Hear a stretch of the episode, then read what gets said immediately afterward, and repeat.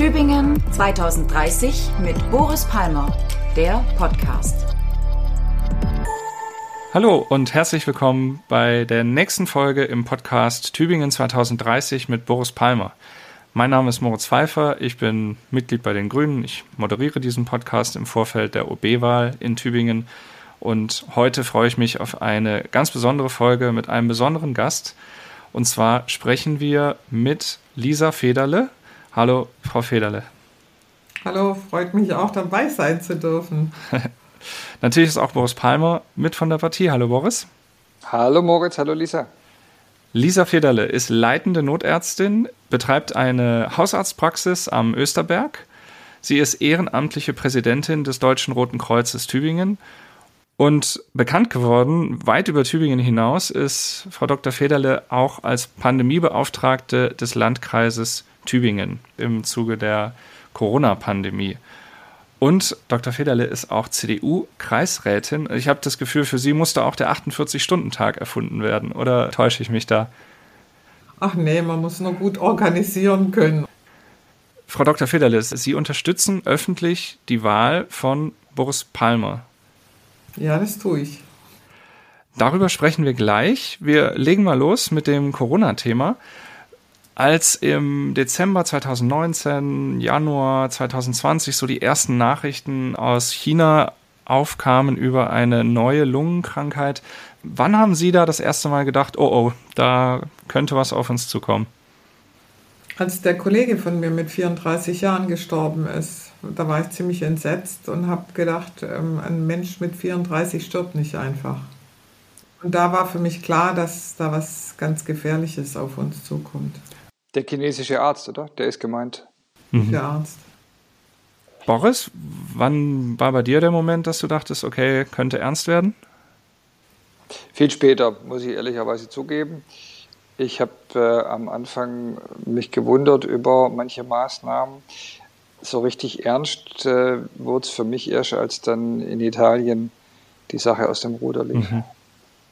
Frau Dr. Federle, was schwebte Ihnen denn als, als mögliche Reaktion vor? Haben Sie früh angefangen, über Konzepte nachzudenken, was man tun kann? Oder mussten Sie sich auch erstmal einfinden in dieses ganze, dass das öffentliche Leben zum Stillstand kommen könnte? Das hat sich ja keiner vorstellen können, so richtig. Nein, das habe ich mir natürlich auch nicht vorstellen können, aber ich habe ganz, ganz früh ähm, das Rote Kreuz zusammengerufen, habe mich auch mit der Chefin vom Gesundheitsamt, der Frau Walter Frank, getroffen und habe denen das Problem dargelegt und gesagt, wir müssen uns vorbereiten, auch mit Testen und so weiter. Da haben die mich alle noch ein bisschen, ich glaube, die haben gedacht, ich bin ein bisschen verrückt, ja. so, soll nicht so eine Alarmstimmung machen, habe ich gesagt, mir ist es egal, lieber bin ich vorbereitet, als dass ich hinterher dann hinterher rennen muss dem Ganzen. Und dadurch waren wir auch in Tübingen dann so wahnsinnig früh dran, mhm. Weil ich das schon im Voraus besprochen hatte. Mhm kann man dieses Konzept grundsätzlich oder die Idee, die dahinter steht, auf die Kernaussage runterbrechen, lieber gezielte Tests statt pauschale Schließung? Mit Sicherheit. Also mir war es klar, dass, also am, am Anfang hatte ich erstmal überhaupt, äh, um Daten zu bekommen, haben wir natürlich alle getestet und weil die Leute auch Panik hatten, damals noch auf dem ähm, Bergfriedhof und dann später eben an den verschiedenen Orten. Aber das, das Augenmerk, das Hauptaugenmerk habe ich natürlich dann schon auf die alten Menschen gelegt, als ich gemerkt habe, dass das hauptsächlich die alten Menschen oder älteren Menschen betrifft und dass die eigentlich besonders gefährdet sind. Und deswegen habe ich ja auch relativ früh dann schon Tests in Altersheimen gefordert. Ja, mhm. Und zwar, dass sie regelmäßig getestet werden können, woraufhin ich ja dann die Auskunft bekommen habe, dass, ich, ähm, dass, dass das nicht gezahlt würde und dass ich das ja vom Sozialgericht einklagen könnte. Ich habe es dann trotzdem durchgezogen, auch auf das Risiko hin, dass ich halt ähm, ein finanzielles Problem kriege. Sie haben gerade erwähnt den Bergfriedhof, da sind Sie mit einer ersten mobilen Teststation dann gewesen. Ja, da waren wir mit dem von, äh, auch vom Tagblatt unterstützten Projekt, ja, mit, dem, mit der mobilen Arztpraxis für Flüchtlinge, haben wir uns da hingestellt und haben selber gestaunt, wie viele Leute da kommen. Ich war selber mhm. entsetzt, wie viele eigentlich schon positiv sind. Ja, die mhm. kamen alle aus dem Urlaub, aus Fasching und Faschingsferien zurück und ähm, viele waren infiziert. Und mhm. das war schon ein Schock. Das war das erste Mal, dass wir beide über äh, Corona miteinander gesprochen haben. Der Tübinger Weg hat auf dem Bergfriedhof begonnen. Und Lisa war da erstmal gar nicht zufrieden damit, weil sie die Symbolik neben dem Friedhof testen zu wollen nicht gut gefunden hat. Hat sich aber dann doch darauf eingelassen, weil ich gesagt habe, Lisa, wir haben noch die Messe FDF. Wir können nicht parallel zur Messe da so eine Teststation betreiben. Und äh, am Bergfriedhof ist echt niemand gefährdet. Und trotz äh, dieses kleinen Dissenses war dann der Start dort, glaube ich, schon richtig. Und als die Messe weg war, sind sie ja dann sofort mit der Station runtergezogen auf den Festplatz. Und da li lief es ja dann auch sehr lange Zeit dann weiter. Am Anfang waren es alles PCR-Tests, muss man auch noch sagen. Da gab es ja noch gar keine Schnelltests, also aufwendige Sache. Aber dank Lisas früherer Initiative hatten wir als eine der ersten Städte in Baden-Württemberg so eine Drive-In-Teststation. Haben wir nachher alle gemacht, aber da fing es an, dass Tübingen einfach vorne dran war mit den richtigen Maßnahmen. Mhm. Wobei, da muss ich sagen, da hat mich Gott sei Dank ja auch nicht nur du, Boris, sondern der Landrat ganz gut unterstützt. Weil er hat, er hat dann irgendwann mal gesagt, wenn die Kosten nicht getragen würden, würde er notfalls auch ähm, hinter mir stehen. Und das fand ich natürlich schon angenehm, weil, und er hat mich mit, ähm, mit Manpower und so weiter unterstützt, weil am Anfang war das eine Katastrophe und dann die Verhandlungen waren ja auch ziemlich schwierig mit dem Land. Ja, also, und dann lief es aber und dann hat Boris ja da auch unheimlich mitgeholfen. Einmal zum Verständnis, Sie haben diese Idee gehabt, wir müssen testen und sind damit beim Sozialministerium allerdings nicht äh, erfolgreich gewesen. Also sind Sie dann an den Herrn Landrat und an Boris Palmer herangetreten oder wie, wie muss, muss ich dir das vorstellen? Ja, also der Landrat hat am Anfang auch gedacht, das wäre so eher eine Art Grippe und hat es, glaube ich, auch in der ersten Pressekonferenz so gesagt gehabt.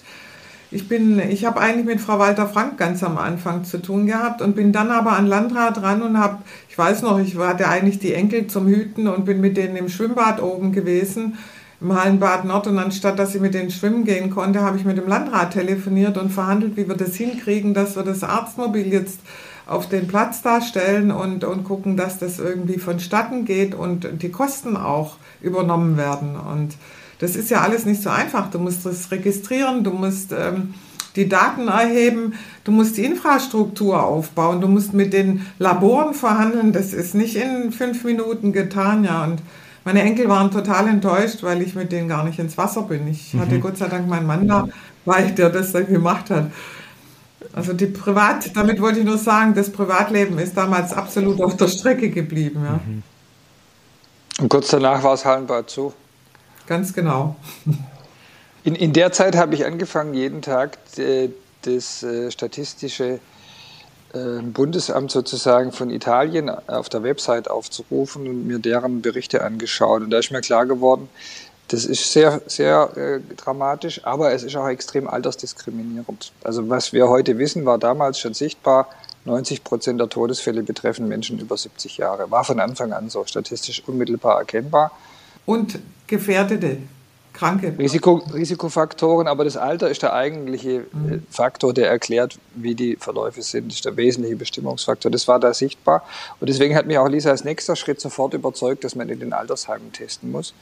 Und dass es dringend notwendig ist, da auch den Zugang über Tests zu steuern. Denn schon äh, damals, in den ersten Wochen, habe ich Briefe gekriegt von Leuten, die mir äh, geschrieben haben aufgrund meiner öffentlichen Stellungnahmen zu dem Punkt, dass sie ihre Angehörigen verloren haben, ohne jemals Abschied nehmen zu können, weil die Altersheime ja, Pflegeheime ja abgeriegelt waren. Das fand ich aber eine völlig falsche Entscheidung. Mhm. Und deswegen sind wir an der Stelle dann wirklich zusammengekommen. Aber da gab es dann auch einen Kampf gegen die Bürokratie, warum die nicht bereit sind, diese Tests zu finanzieren. Das war der nächste Schritt. Also das Prinzip war dann, dass nur in die Pflege, also das Tübinger Prinzip war dann, dass in die Pflegeheime nur reinkommen soll, wer tagesaktuell negativ getestet ist sowohl Besucher als auch Personal, wenn ich das richtig darstelle. Ja. Das war später. Ja, das war, das war später. später. Aber äh, okay. das Prinzip war das, dass ich gesagt habe, wir müssen sofort testen, bevor das ganze Altersheim, bevor alle krank sind, ja, dass man die wenigstens auf die Seite mhm. äh, setzen kann, ja. Und ähm, es war auch so, dass das erste Heim, das war das Luise Wetzel Stift, da hatte ich gefragt, ob ich die Presse mitnehmen kann, nachdem ich die Auskunft gekriegt habe, dass ich die Kosten selber tragen müsste habe ich äh, Fernsehen mitgenommen und die Presse und da waren bei der, auf der ersten Station, die wir getestet haben, waren gleich mal 17 positiv, die damals noch gar keine, erstmal gar keine Symptome hatten. Mhm. Da sind dann leider auch elf oder zwölf gestorben. Also das war dramatisch und auf der vierten Station gab es ein, eine Person, die positiv war, die hat man dann sofort natürlich zu den anderen Positiven gelegt und äh, dadurch hat sich dann das auch in Grenzen gehalten. Ja? Mhm. Und an dem Beispiel hat man dann gesehen, wie wichtig das ist. Und wir haben Tübingen mindestens einmal schon komplett durchgetestet, also den ganzen Kreis, nicht nur Tübingen, ja, den ganzen Kreis durchgetestet gehabt, bevor dann irgendwann, ich glaube sogar zwei oder dreimal hatten wir getestet, bevor dann irgendwann von der Regierung, von der Bundesregierung die Freigabe kam, wir dürfen testen hm. und kriegen es bezahlt vor Dingen. Mhm. So ein Test ist ja auch teuer. Boris, wenn ich richtig informiert bin, du hast versucht, das zu unterstützen, dieses Ansinnen über deine Kontakte eben auch im Gesundheitsministerium des Landes und durch öffentliche Stellungnahmen. Ist das korrekt? Ich fand das einfach total schlüssig, schon nach diesem ersten Ereignis, das Lisa gerade schildert, dass man in den Alten- und Pflegeheimen regelmäßig testen muss, um Massenausbrüche zu vermeiden. Weil das sind ja wirklich in vielen Alten- und Pflegeheimen Drittel oder die Hälfte der Leute gestorben. Und zwar nur, weil einer mal infiziert ist und sich dann ausbreitet. Also das war das Gegenteil von Schutz. Die Leute mit dem höchsten Risiko alle zusammenbringen und dann sich gegenseitig anstecken lassen. Das ist ja eigentlich fast schon fahrlässige Tötung. Also muss man mal wirklich hart sagen. Und dann nicht mal das Geld bereitzustellen, um Tests zu machen. Also das sind so die Dinge, wo ich dann halt aus der Haut fahre, wo ich sage, das kann nicht wahr sein. Ja werde dafür meinen Stil manchmal auch kritisiert, aber man muss auch mal hinstehen und sagen, Leute, das geht so einfach nicht. Und da habe ich in Stuttgart schon mehrfach gesagt, ihr seid nicht mehr bei Trost. Was macht ihr denn da? Da kann man doch nicht Geld sparen und gleichzeitig sich da groß als Lebensretter hinstellen. Mhm. Mit einem Lockdown. Und dann habe ich auch noch Briefe geschrieben. Ne? Die Telefonate haben nichts gebracht. Dann habe ich Briefe geschrieben und habe gesagt, wir wollen in Tübingen diese Tests regelmäßig, anlasslos, um sicherstellen zu können, dass sich das nicht im nächsten Winter wieder so ausbreitet. Im Sommer war ja erstmal 2020 Corona fast weg. Und dann hieß es, nein, das brauchen wir nicht, das ist nicht nötig, das ist zu teuer. Wir machen, und da bin ich als Mathematiker echt äh, wirklich auf dem Baum gewesen, wir machen, das war das offizielle Landeskonzept, ähm, äh, Tests in, ich glaube, zwei Einrichtungen landesweit, mit denen wir dann statistische Rückschlüsse auf die Ausbreitung von Corona ziehen. Ne? Also da kann man sagen, nichts verstanden. Es ging nicht darum, irgendwelche statistischen Rückschlüsse zu ziehen. Es ging darum, ganz konkret zu verhindern, dass sich diese Ausbrüche durch die Heime durchfressen. Und als sie dann bis ähm, August, ich habe sogar noch einen Spiegelartikel lanciert, immer noch nichts gemacht haben, habe ich gesagt, Lisa, das geht so nicht weiter. Winter is coming. Jetzt machen wir es halt selber. Ich gehe zum Gemeinderat, der muss das Geld bereitstellen. Und das hat er sofort gemacht. Mhm. Wir haben dann gesagt, dann zahlen wir als Stadt. Ja, wenn sonst keiner zahlt, das müssen wir machen, das sind wir den alten Menschen schuldig.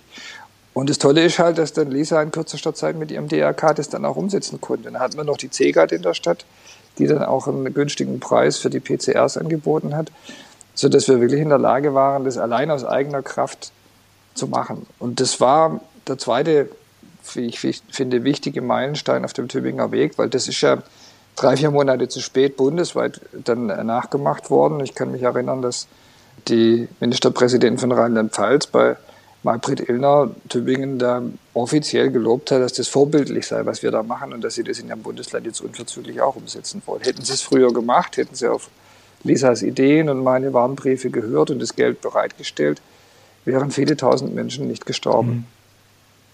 Das ist richtig. Und ähm, danach kamen dann ja die Schnelltests. Das heißt, als sie auf den Markt kamen, hatte ich schon welche bestellt.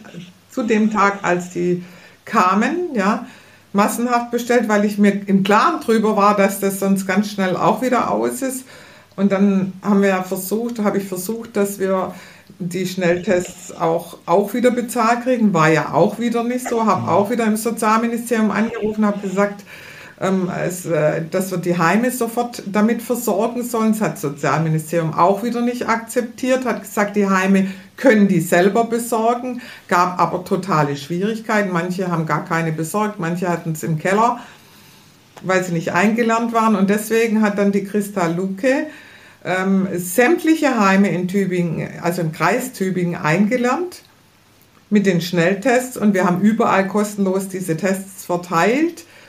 Und dann kam ja die Idee, und für diese Tests haben wir übrigens die ganzen Bürgermeister oder Oberbürgermeister Boris, aber auch äh, Näher in, in Rottenburg und auch in Messingen, Herr Bulander und in Dettenhausen und in Ammerbucht haben, haben, mir, äh, haben mir die ganzen Bürgermeister Geld, ge, da habe ich Geld gesammelt. Innerhalb von drei Stunden hatte ich Geld zusammen, dass wir die Heime mit Tests versorgen konnten. Und das war natürlich mit den Schnelltests. Und das mhm. war natürlich dann der nächste Schritt zu dem Weg.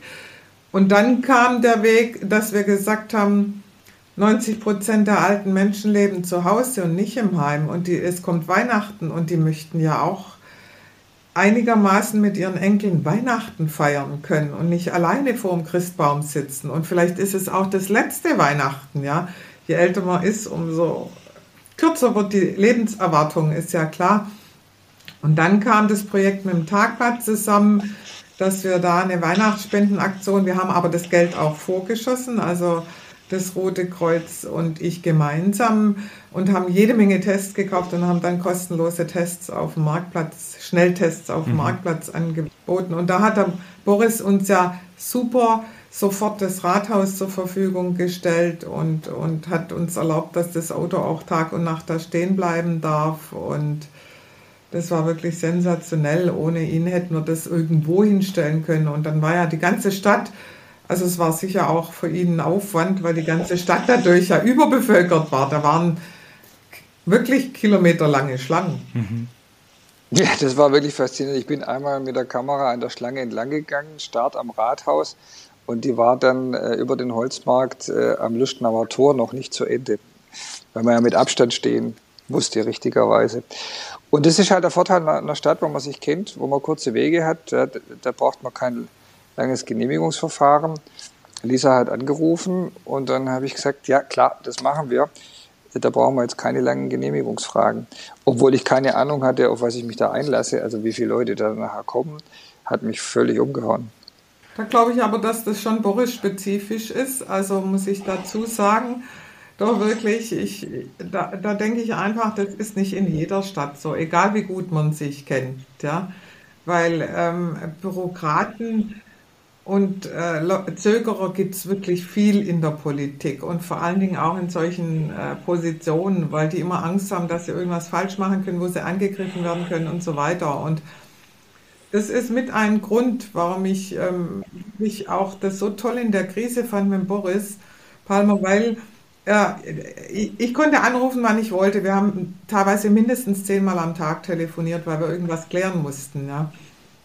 Und der war immer erreichbar oder, oder hat immer sofort zurückgerufen und hat immer sofort schnell eine, eine gute Lösung gefunden. Und das fand ich echt genial. Ich erinnere mich nur an diese Geschichte mit den Bändchen oder wo wir am Anfang, wir mussten ja irgendwie mit irgendwelchen Marken arbeiten, so Garderobenmarken, damit wir die Leute aufrufen konnten, wer schon getestet war und welches Ergebnis hatte und nicht alle Namen immer aufschreiben und so. Und auch ich erinnere mich an die Schlangen, die teilweise wirklich die ganze Neckarbrücke noch runtergingen. Ja, also ich meine, die kamen ja dann auch oft genug in allen Medien. Kann man sagen, dass, der, dass das Tübinger Modell sich dann eben auch immer weiterentwickelt hat? Äh, erst von diesen Tests in den Einrichtungen, dann die Tests, dass die Leute, die reingehen und rausgehen, ähm, auch getestet werden, dass dann eben diese Weihnachtstests und später gab es ja dann auch noch den Sonderfall mit den Schulen. Also ist es einfach immer weiter gewachsen? Ja, auf alle Fälle. Wir haben uns auch ständig abgesprochen. Ich habe dann irgendwann auch Susanne Eisenmann Anfang Januar angerufen und habe gesagt, so und jetzt müssen wir für die Schulen was tun. Die hat dann angefangen auch uns zu unterstützen. Und ähm, dann haben wir die ganzen Lehrer denen Testen beigebracht und gezeigt, wie das geht. Also und Rektoren und alles. Wir haben echt alle Hebel in Bewegung gesetzt, um die Menschen auch selbstständig zu machen, auch die Betriebe. Ich habe, weiß gar nicht, wie viele Betriebe ich geschult habe, ja, um denen zu zeigen, dass sie selber das machen können oder die Leute unter Anleitung, damit es nicht so teuer wird. Mhm. Dann kostet es nämlich nur den Test und nicht die teuren Tests. Hätte mich Lauterbach damals gefragt, dann hätte er nicht so viel für die Tests ausgeben müssen oder beziehungsweise war ja gar nicht Lauterbach, es war damals noch ähm, da, wie heißt er nochmal, unser ehemaliger. Schon danach. Jens Spahn. Jens Spahn, genau.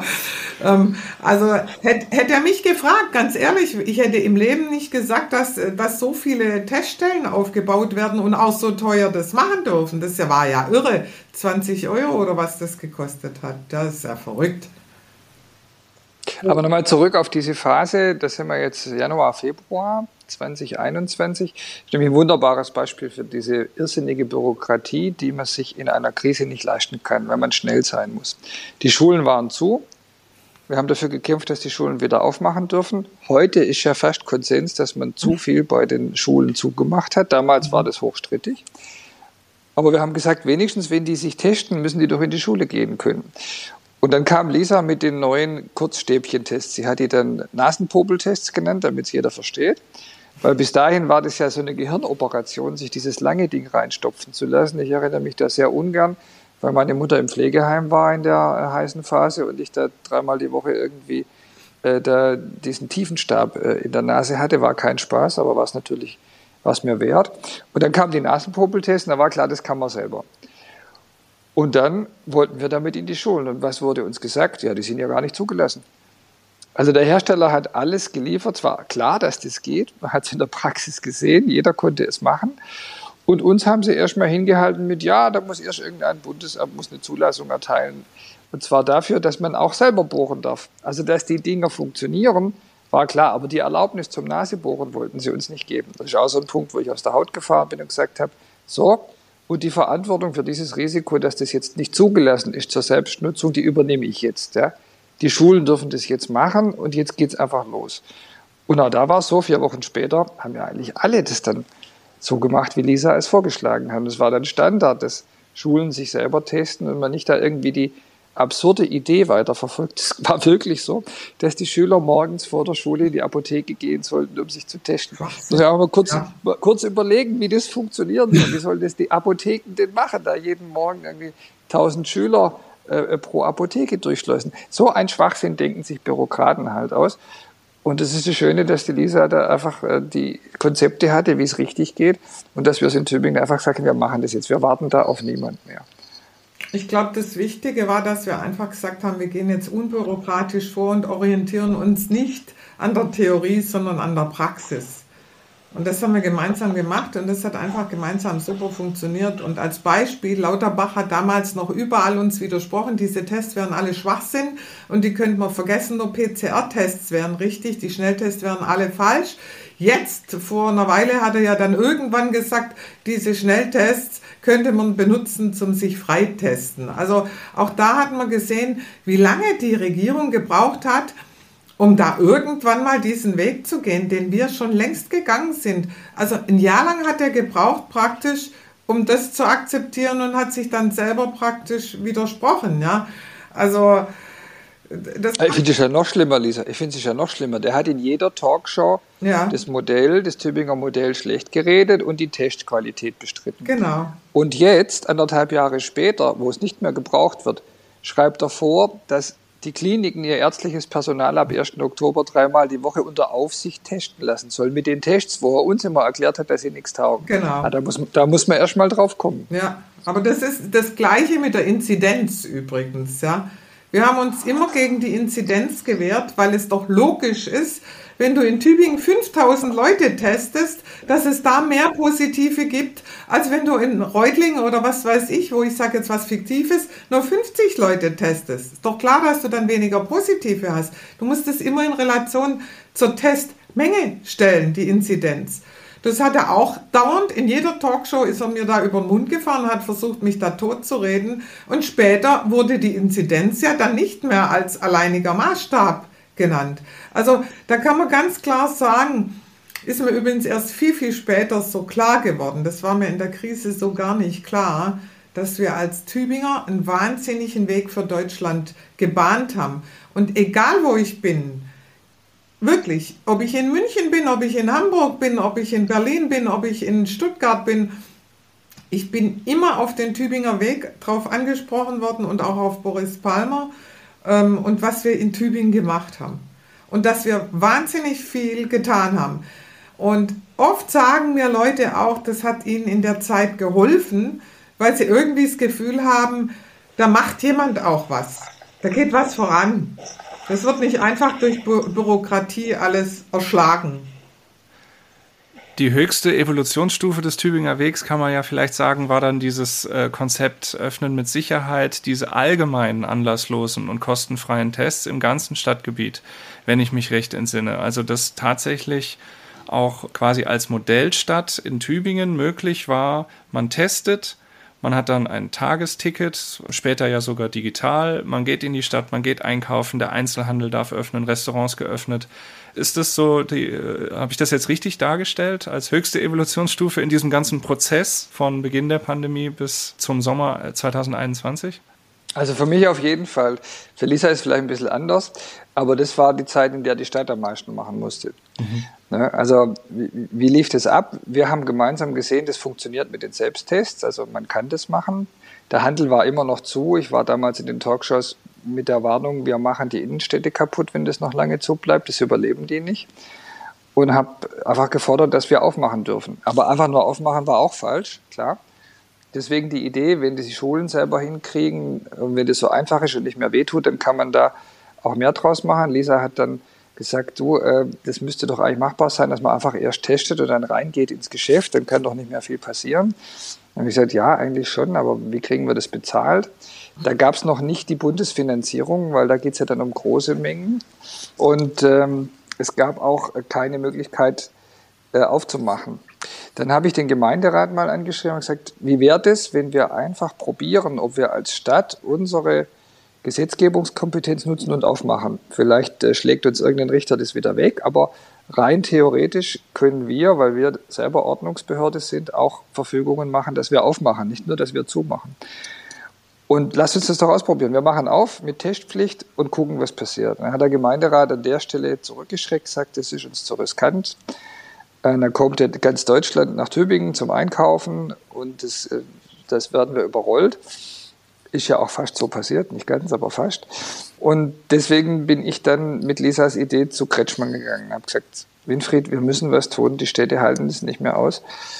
Und tatsächlich hat er gesagt, ja, das äh, finde ich vernünftig, lass uns das probieren. Und dann haben wir sozusagen ähm, eine Erlaubnis gekriegt, ohne übrigens eine Änderung im Gesetz oder sowas, sondern einfach nur Erlaubnis durch das Ministerium, dass Tübingen aufmachen darf. Mit der Bedingung, dass wir die Tests organisieren. Und dann wurde es natürlich nochmal kurzzeitig richtig heftig, weil dann hat die Stadtverwaltung einiges tun müssen, um die ganzen Teststationen zu platzieren, weitere Anbieter zu integrieren, weil Lisas Team war super, aber das war zu viel auf einmal alles übers DRK zu machen. Dann haben wir ja auch noch äh, zwei andere Tübinger Betriebe mit dazu nehmen können, die CEGAT und die KME. Und es haben es tatsächlich geschafft, äh, so viel Testkapazität in so kurzer Zeit aufzubauen, dass es zwar mit Schlangen, aber doch in verträglicher Zeit ging. Und innerhalb von zwei Wochen waren wir auch digital. Das war auch ganz mhm. wichtig, dass es uns parallel gelungen ist, auf ein digitales System umzustellen, weil erst dadurch war es einigermaßen sinnvoll nutzbar. Macht man halt überall in Deutschland so dass man halt auf dem Handy eine Viertelstunde oder eine halbe Stunde später das Ergebnis hat und nicht warten muss an der Teststelle, bis man ausgerufen wird. Das war am Anfang ähm, etwas lästig, da erstmal eine halbe, dreiviertel Stunde nicht weiterzukommen. Mhm. Aber dann hat es geklappt.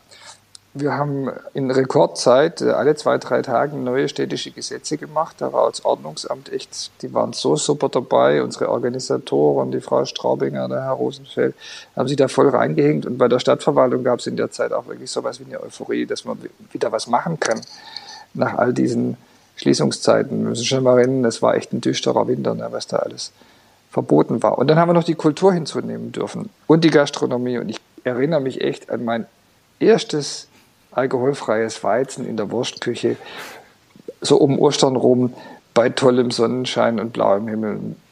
Wie, die, wie ganz Deutschland da gestaunt hat, dass wir das in Tübingen machen dürfen und das in der Tagesschau lief. Ja, das war schon der Höhepunkt des Tübinger Wegs, muss ich sagen.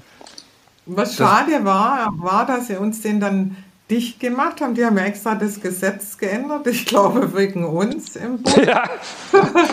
Und die waren gut beschäftigt damit, ja, uns irgendwie dann doch irgendwie wieder in den Griff zu kriegen. Was ich schade fand, ist, dass wir, obwohl wir das wissenschaftlich begleitet haben, dass wir zumachen mussten, weil das war medizinisch vertretbar. Das, die Zahlen gingen ja in Tübingen selber gar nicht hoch, nur im Kreis. Und wenn man jetzt die Zahlen jetzt vergleicht, ist ja teilweise wahnsinnig. Ja. Und ich dachte damals, es wäre wichtig, auch äh, so eine begleitete Studie zu machen, dass man sieht, was, wie geht man mit einer Pandemie im äußersten Notfall um, wenn man eben nicht so einfach die in den Griff kriegt. Hat es eine Chance, so ein System, oder geht es nicht? Und deswegen fand ich das extrem schade, dass das zugemacht wurde, weil damit wir natürlich auch nicht die Chance hatten, die Daten weiter zu sammeln und zu schauen, wie ähm, wie es am Ende aussieht und ob das vielleicht für die Zukunft doch eine gewisse, äh, einen gewissen Weg auch zeigen kann. Ja. Das ist das einzige Mal übrigens, dass ich mit Frau Merkel gesprochen habe äh, in meiner Amtszeit als OB. Ich habe ja sonst immer nur auf großen Veranstaltungen zugehört.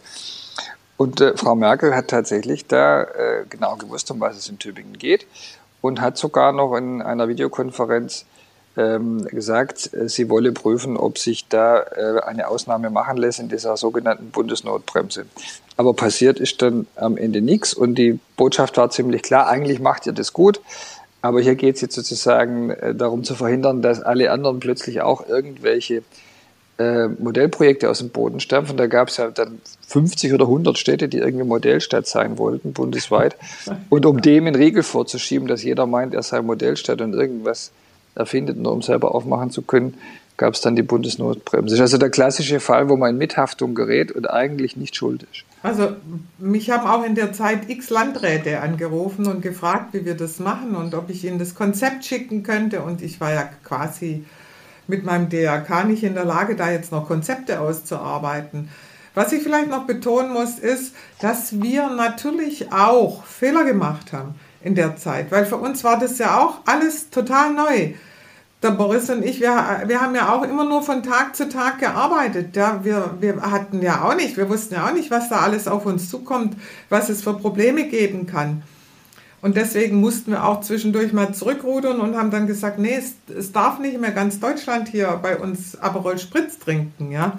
Sondern wir müssen das begrenzen, das geht nicht. Ja, wir können ja auch nicht, ich wollte ja nie die Stadt gefährden, sondern mir war immer in erster Linie das Wohl der Menschen hier in Tübingen wichtig und lag mir am Herzen. Ich bin immer noch Ärztin an erster Stelle, weder Politikerin noch sonst was sondern mir war das wichtig. Ich habe aber auch gesehen, was passiert mit der sozialen Isolation. Ja? Also ich habe die Kinder gesehen, die nicht mehr in Sport gehen können, die immer dicker geworden sind teilweise, die ihre Freunde verloren haben, die ganzen Pubertierenden, ja, die, die überhaupt gar keine Kontakte mehr hatten ja, und depressiv geworden sind und so. Und ich wusste, wir müssen irgendwas tun. Wir müssen für die Menschen was tun, damit die auch wieder unter andere Menschen kommen. Ja.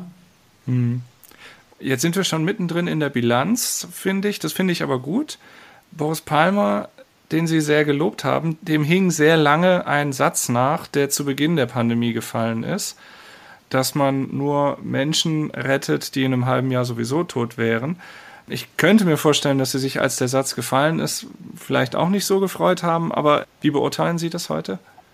Also ich habe das schon damals so beurteilt. Ich kenne den Herrn Palmer. Natürlich passt mir sowas überhaupt nicht. Mir passen überhaupt solche Sprüche nicht. Aber ich muss jetzt mal ganz klar dazu sagen, auch mir rutscht manchmal ein Blödsinn raus, ja, den ich sage und den ich vielleicht gar nicht so denke.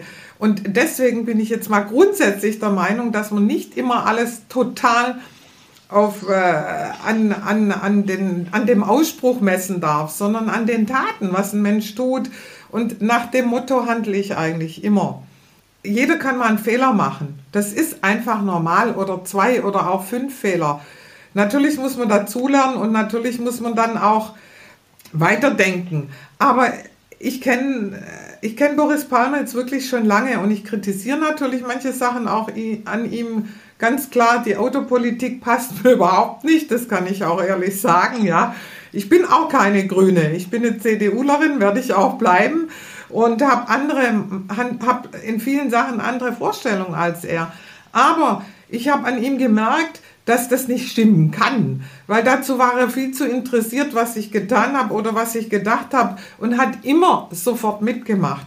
Und da ging es gar nicht drum. wir beide, Boris, wussten überhaupt nicht, dass das so, so ausartet, dass plötzlich so viele Medien zu uns kommen werden. Ja? Mhm. Sondern wir haben einfach, wir sind unseren Weg gegangen und haben gemeinsam versucht, Sachen durchzuziehen. Auch das DRK, wir wussten alle nicht, was auf uns zukommt. Wir haben einfach gesagt, wir denken an unsere Stadt Tübingen und haben über, nicht darüber rausgeguckt. Ja? Und ähm, Deswegen kann man auch nicht sagen, das haben wir gemacht, um da irgendwie bekannt oder sonst was zu werden. Das war mir teilweise eher lästig, ja, weil ich habe viele, viele Sendungen auch abgesagt und Boris ist ja auch vorgeworfen worden, er wäre dauernd in irgendwelchen Medien. Aber das ist auch wichtig. Du musst ja dein Ding dann auch irgendwann vertreten, um es durchzusetzen. Ja? Abgesehen davon, ich kann nur eins sagen und das ist mir ganz wichtig.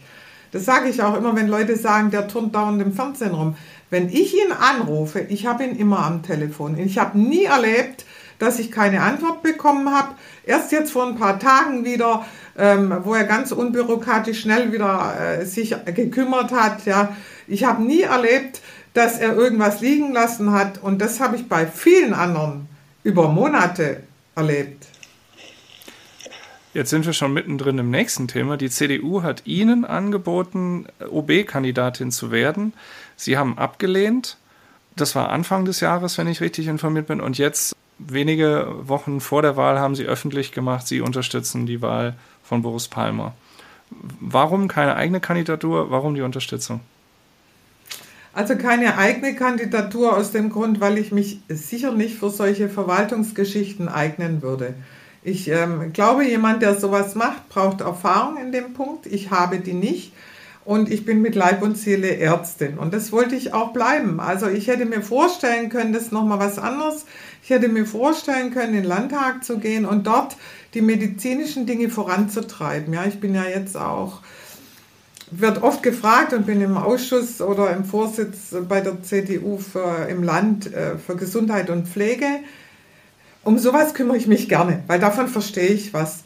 Aber ganz ehrlich, ob die Straße in Tübingen so heißt oder so heißt oder die äh, Ampel da auf Rot und da auf Grün geschah, ich sage es jetzt extra salopp, ähm, das, äh, Kommunalpolitik hat viel mit Kanaldingen zu tun. Das, so das gehört dazu. Und ich glaube, dass ich da an einem anderen Ort einfach wichtiger gebraucht werde. Und das war für mich die Entscheidung, warum ich es nicht gemacht habe. Aber Sie wollten jetzt noch wissen, warum ich Boris Palmer unterstütze?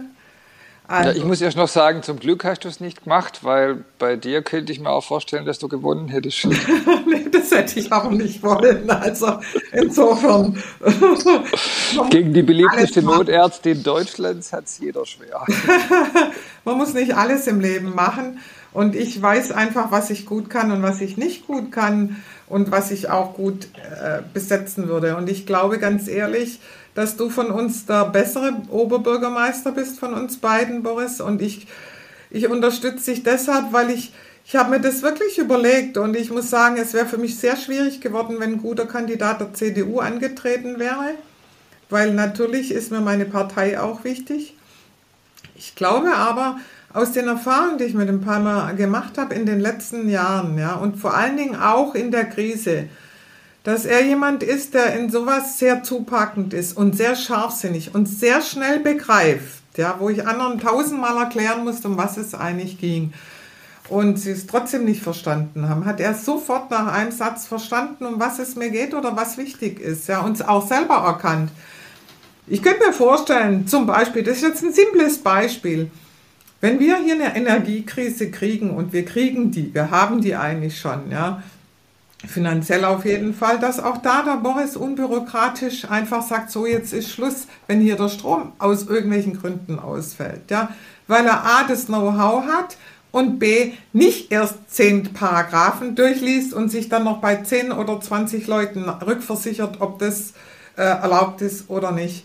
Und ich glaube, in der Krise braucht man genau solche Krisenmanager und Leute, die was davon verstehen, schnell anpacken, erreichbar sind und schnell durchgreifen und vor allen Dingen auch trotz allem für die Stadt so irrsinnig viel tun. Und da möchte ich einfach keine, kein Risiko eingehen mit anderen Personen, muss ich ganz ehrlich sagen. Und deswegen unter, unterstütze ich da Boris Palmer. Und das ist mir wichtig, dass, dass gerade jetzt wir wir eine gesicherte Situation haben und nicht in, in, in, in ein Vakuum fallen. Ne? Nicht nur Sie unterstützen äh, Boris Palmer, sondern gleich mehrere bekannte CDU-Mitglieder aus Tübingen haben ihre Unterstützung bekannt gegeben, sprechen sich für die Wiederwahl aus. Professor Dr. Michael Bamberg, CDU-Kreisrat, ärztlicher Direktor des Uniklinikums Tübingen, Professor Dr. Ulrike Ernemann, CDU-Fraktionsvorsitzende im Gemeinderat, ärztliche Direktorin der Neuroradiologie am Uniklinikum und ich finde bemerkenswert, die Frau Ernemann, die hat eine Sache gesagt, und das möchte ich tatsächlich mal kurz vorlesen. Sie hat gesagt, der Tübinger Gemeinderat besteht aus sieben Fraktionen mit sehr unterschiedlichen Auffassungen. Boris Palmer ist es gelungen, durch klare Zielvorstellungen, Pragmatismus und die Bereitschaft zur Aufnahme von Ideen, egal welcher politischen Richtung, viele strittige Debatten zu sachlich überzeugenden, mehrheitsfähigen Ergebnissen zu führen. Er zeigt in den Diskussionen, dass man klar Position beziehen und zugleich Respekt vor anderen Meinungen haben kann. Er bringt eigene Ideen ein und ist in der Lage, auch in einer hitzigen Debatte Verfahrensvorschläge zu entwickeln, die für alle Fraktionen annehmbar sind. Und deswegen äh, plädiert sie unter anderem für die Wahl von Boris Palmer. Aber das steht ja diametral im Gegensatz zu dieser Darstellung der politischen Konkurrenz. Boris Palmer, der ist, ist nicht teamfähig, der ist äh, nicht moderationsfähig, der spaltet, der muss immer Recht behalten äh, und es braucht eben einen anderen Führungsstil und mehr Respekt. Was sagen Sie denn, was stimmt denn nun? Also die Darstellung eben der politischen Konkurrenz nach Ihren Erfahrungen mit Boris Palmer oder die Darstellung Ihrer Parteikollegin ähm, Frau Ernemann? Also natürlich ist der Boris eckig und kantig und hat einen eigenen Kopf und man muss sich schon hinstellen, wenn man sich manchmal durchsetzen will. Das ist keine Frage, aber mir sind solche Personen lieber. Ich mag lieber Menschen, die mir nicht Ja und Abend zu allem sagen und hintenrum dann sagen, die blöde Federle, der zeige es jetzt mal. Sondern äh, dann habe ich lieber, ich sage jetzt mal, jemand gegenüber, der auch mal sagt, nee, sehe ich überhaupt nicht ein, du machst da Blödsinn. Ja? Klar ist er nicht der einfachste und natürlich hat er auch seine Fehler, die haben wir alle, das ist keine Frage. Aber ich glaube, also ich kann nur aus meiner eigenen Erfahrung sprechen und die habe ich ja ganz klar vorhin gesagt. Ich habe die Erfahrung gemacht, dass ich mit in der Krise ich habe sehr gut mit dem Landrat zusammengearbeitet, aber jetzt hier geht es ja um Boris. Mit Boris habe ich auch sehr, sehr gut zusammengearbeitet und er hat super immer gleich reagiert. Und ich glaube, es gibt wenig Persönlichkeiten, die so agieren. Das glaube ich einfach. Die Erfahrung habe ich auch gemacht. Ich meine, ich bin ja nicht seit gestern erst Ärztin in Tübingen, ja. Und habe schon einige Situationen durchlebt mit Flüchtlingen 2015 und so weiter. Was mir vielleicht noch wichtig ist, weil das jetzt in Facebook äh, versucht wird, manchmal zu, äh, in den letzten Tagen, als wir an die Öffentlichkeit getreten sind. Wir sind als drei Mediziner, die ihre eigenen Erfahrungen mit, äh, mit Boris Palmer gemacht haben, angetreten. Wir haben keine anderen Leute gefragt, die sich unserer, uns anschließen sollen mit Boris. Also deswegen sind wir nur zu dritt. Wir wollten drei Mediziner für Boris. Wir wollten auch gar nicht das, die Partei da in den Vordergrund bringen, sondern unsere persönlichen Erfahrungen. Das weiß auch die CDU, so tolerant ist unsere CDU auch, muss ich ganz klar sagen. Und wir haben auch das, äh, das öffentlich gemacht, weil es uns als Person, auch als Privatperson, und du kannst ja nicht einfach nur uns als Funktionsträger sehen, ja, die mit ihm Erfahrung gemacht haben, wichtig ist, ihn zu unterstützen. Und zwar nicht erst irgendwann kurz vor zwölf, sondern ganz klar zu sagen. Aber es sind nur wir drei, weil wir nicht noch mehr auf eine Liste nehmen wollten. Wir mhm. wollten nur zu dritt als Mediziner das sagen. Die CDU als Partei will das noch entscheiden, ob sie offiziell unterstützt oder nicht. Das wird auch zum Zeitpunkt, wenn dieser Podcast gesendet wird, noch gar nicht feststehen das zeigt ja auch eine Toleranz von einer Partei, die nicht einfach, man kann es jemand sowieso nicht vorgeben, ja. Letztlich wählt doch jeder sowieso, wen er will. Das ist entscheidend. Ich finde in der Tat, dass es gar nicht so wichtig ist, was Parteien bei einer OB-Wahl sagen, weil es ja eben gerade keine Parteiwahl ist, sondern eine Persönlichkeitswahl. Ganz Und deswegen ist es viel, viel, viel wertvoller für mich, dass drei Menschen, die über Jahre hinweg sehr eng und intensiv und sachbezogen mit mir zusammengearbeitet haben, jeweils aus ihrer Perspektive sagen, der ist für uns auch für die nächsten acht Jahre der richtige. Finde ich viel, viel wertvoller, als wenn jetzt da ein Beschluss einer Partei gefasst würde, sei es jetzt die CDU oder auch eine andere, äh, wir unterstützen Boris Palmer, weil die Parteiunterstützung ist nicht der Punkt. Und so eine Partei hat auch keine Erfahrung mit mir. Ja, wenn da 100 Mitglieder, meistens sind es ja nur 20, in einem Saal sitzen, dann haben die meisten mit mir nie zusammengearbeitet, sondern entscheiden die nach irgendwelchen ganz anderen Kriterien, wen die Partei jetzt unterstützen möchte. Sollen sie machen, ist auch nicht schlecht, alles gut in der Demokratie, aber wertvoll ist doch, wenn Leute, die wirklich aus der Praxis sagen können, der macht seine Arbeit richtig und der soll die weitermachen, wenn die sich äußern. Und deswegen bin ich auch so dankbar für diese drei ja aus ganz konkreten, aber unterschiedlichen Perspektiven kommenden Unterstützungsmeldungen. Mit Michael Bamberg ging es ganz viel um die Klinikerweiterung. Da war eigentlich Ökologie, Arbeitsplätze, Fläche die Frage. Mit Ulrike Ernemann geht es um Gemeinderat. Sie ist die Vorsitzende der CDU-Fraktion. Wie arbeiten wir zusammen? Wir haben im Ältestenrat während der Pandemie super kooperiert. Da konnte ich auch, wenn ich selber nicht entscheiden konnte, innerhalb von 24 Stunden immer Rückmeldung kriegen. Weil das funktioniert nur, wenn man Vertrauensverhältnisse hat. Und über Lisa Federles äh, Zusammenarbeit haben wir ja heute intensiv gesprochen. Mir hat es auch übrigens noch richtig Spaß gemacht, das zu rekapitulieren, Lisa, nochmal dieses aufregende, auffüllende Jahr auf die Art und Weise nochmal vorbeiziehen zu lassen das war schon irgendwie auch, also so schlimm Pandemie ist, was wir daraus gemacht haben, war echt eine starke Sache. Also da möchte ich vielleicht den Tommy Kuhn erwähnen an der, äh, in der Situation, der übrigens dich ja auch unterstützt von der Band Dieter Thomas Kuhn, den ich damals angerufen habe und gesagt habe, hilf uns, kannst du uns helfen mit Testen, ja, der sofort Ja gesagt hat. Und ich glaube, und das hat er gesagt, ja, und das fand ich genial, das, äh, für ihn war ganz wichtig, er war in einer beschissenen Situation, ja, sie konnten nicht auftreten, sie waren dem Ganzen ausgeliefert. In dem Moment, wo er mit anpacken konnte, hat er das Gefühl gehabt, er kann jetzt auch was tun. Er ist nicht mehr nur passiv in der Situation, sondern auch aktiv. Und er hat wahnsinnig viel auch von den Menschen zurückgekriegt, wie ich übrigens auch, wir alle, ja. An Dank, an äh, Gott sei Dank gibt es ja nicht nur Gegner, sondern auch viele, die uns unterstützt haben. Und ich glaube, Boris, dass wir durch dieses gemeinsame Vorantreiben auch die Pandemie nicht als ganz so furchtbar empfunden haben, weil wir einfach was getan haben. Und ich glaube, das ist ein ganz wichtiger Punkt. Lieber was tun, auch wenn man zwischendurch mal was Falsches tut. Aber man tut was und ist aktiv, dann hat man wenigstens das Gefühl, man ist nicht in einer Situation vollkommen ausgeliefert und, und äh, schwimmt darum. Und ich glaube, das hat uns auch sehr zusammengeschweißt in der Zeit. Ja. Absolut. Und ich meine, als wir dann durch die Stadt gegangen sind und die Händler, die ja wieder aufmachen durften, wo manche vielleicht dadurch überlebt haben, wo die Stadt noch ein Unterstützungsprogramm für die Mieten aufgelegt hat, ihre Danke Lisa, Danke Boris Plakate aufgelegt haben. Das war halt einfach auch, das war toll, ne?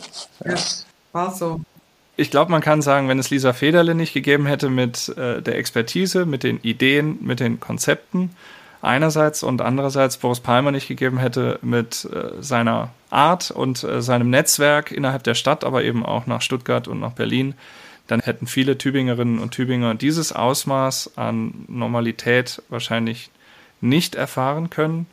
Und äh, das haben wir, kann ich übrigens auch sagen, ich wohne ja gar nicht in Tübingen, aber wir haben auch immer wieder davon profitiert, indem wir nach Tübingen rein konnten, indem wir über die Teststationen dann doch zu den Großeltern äh, fahren konnten, die besuchen konnten. Ganz genau. Ähm, jeder hat da wahrscheinlich seine eigene Geschichte. Ich sage an dieser Stelle vielen Dank für die Zeit. Vielen Dank für eine, wie ich fand, sehr, sehr spannende Folge und eine anregende Unterhaltung. Vielen Dank an die Zuhörerinnen und Zuhörer und wir hören uns wieder, wenn Sie wollen, im Podcast Tübingen 2030 mit Boris Palmer. Und das Wichtigste natürlich immer zum Schluss, gehen Sie am 23. Oktober bitte wählen. Vielen Dank und bis zum nächsten Mal. Tübingen 2030 mit Boris Palmer, der Podcast.